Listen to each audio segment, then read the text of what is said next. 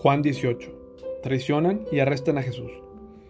Después de decir estas cosas, Jesús cruzó el valle de Cedrón con sus discípulos y entró en el huerto de los olivos.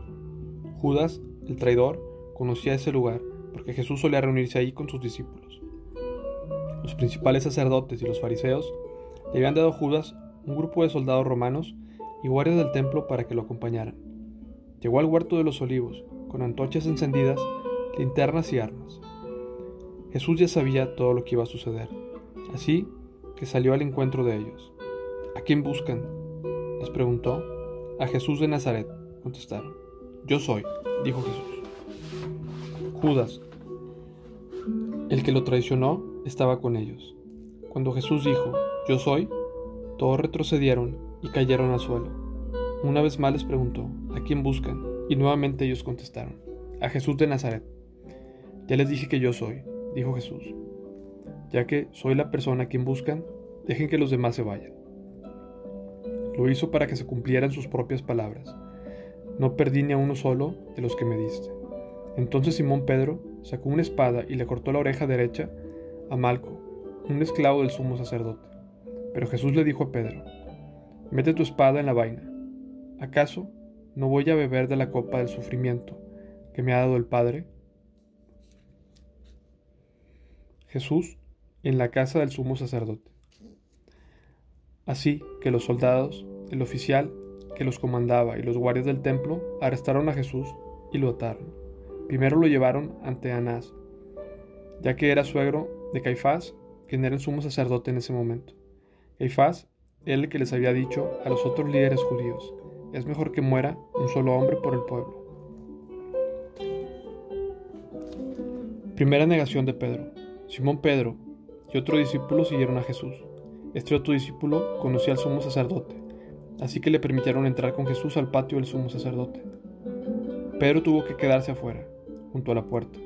Entonces el discípulo que conocía al sumo sacerdote habló con una mujer que cuidaba la puerta, y ella dejó entrar a Pedro. La mujer le preguntó a Pedro, ¿no eres tú también uno de los discípulos de este hombre? No, le contestó Pedro, no lo soy. Como hacía frío, los sirvientes de la casa y los guardias se habían hecho una fogata en carbón. Estaban allí de pie, junto al fuego, calentándose, y Pedro estaba con ellos, también calentándose. El sumo sacerdote interroga a Jesús. Adentro el sumo sacerdote comenzó a interrogar a Jesús acerca de sus seguidores, de lo que les había estado enseñando. Jesús contestó, Todos saben lo que enseño. He predicado con frecuencia en la sinagoga y en el templo donde se reúne el pueblo. No he hablado en secreto. ¿Por qué me haces a mí esa pregunta? Pregúntales a los que me oyeron, ellos saben lo que dije. Entonces uno de los guardias del templo, que estaba cerca, le dio una bofetada a Jesús. ¿Esa es la forma de responder al sumo sacerdote? preguntó. Jesús contestó, si dije algo indebido, debes demostrarlo, pero si digo la verdad, ¿por qué me pegas? Entonces Anás ató a Jesús y lo envió a Caifás, el sumo sacerdote. Segunda y tercera negación de Pedro. Mientras tanto, como Simón Pedro seguía de pie junto a la fogata calentándose, volvieron a preguntarle, ¿no eres tú también uno de los discípulos? No lo soy, negó Pedro. Pero uno de los esclavos del sumo sacerdote, pariente del hombre al que Pedro le había cortado la oreja, preguntó, ¿no te vi en el huerto de los olivos con Jesús? Una vez más Pedro lo negó, y enseguida cantó un gallo. Juicio de Jesús ante Pilato juicio de Jesús ante Caifás terminó cerca del amanecer. De ahí lo llevaron a la residencia del oficial del gobernador romano. Sus acusadores no entraron porque de haberlo hecho se habían contaminado y no hubieran podido celebrar la Pascua. Por eso Pilato, el gobernador, salió donde estaban ellos y les preguntó, ¿qué cargos tienen contra este hombre? No te lo habríamos entregado si no fuera un criminal, replicaron. Entonces llévenselo y júzguenlo de acuerdo a la ley de ustedes, les dijo Pilato. Solo los romanos tienen derecho a ejecutar a una persona, respondieron los líderes judíos. Con eso se cumplió la predicción de Jesús acerca de la forma en que iba a morir. Entonces Pilato volvió a entrar en su residencia y pidió que le trajeran a Jesús.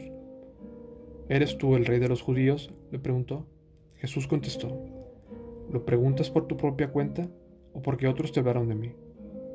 ¿Acaso yo soy judío? replicó Pilato. Tu propio pueblo y tus principales sacerdotes te trajeron a mí para que yo te juzgue. ¿Por qué? ¿Qué has hecho?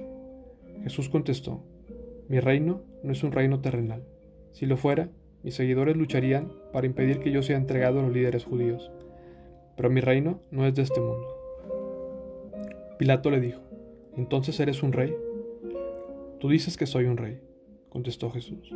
En realidad, yo nací y vine al mundo para dar testimonio de la verdad. Todos los que aman la verdad reconocen que lo que digo es cierto. ¿Qué es la verdad? preguntó Pilato. Entonces salió de nuevo a donde estaba el pueblo y dijo, Este hombre no es culpable de ningún delito, pero ustedes tienen la costumbre de pedirme cada año que ponga en libertad a un preso durante la Pascua.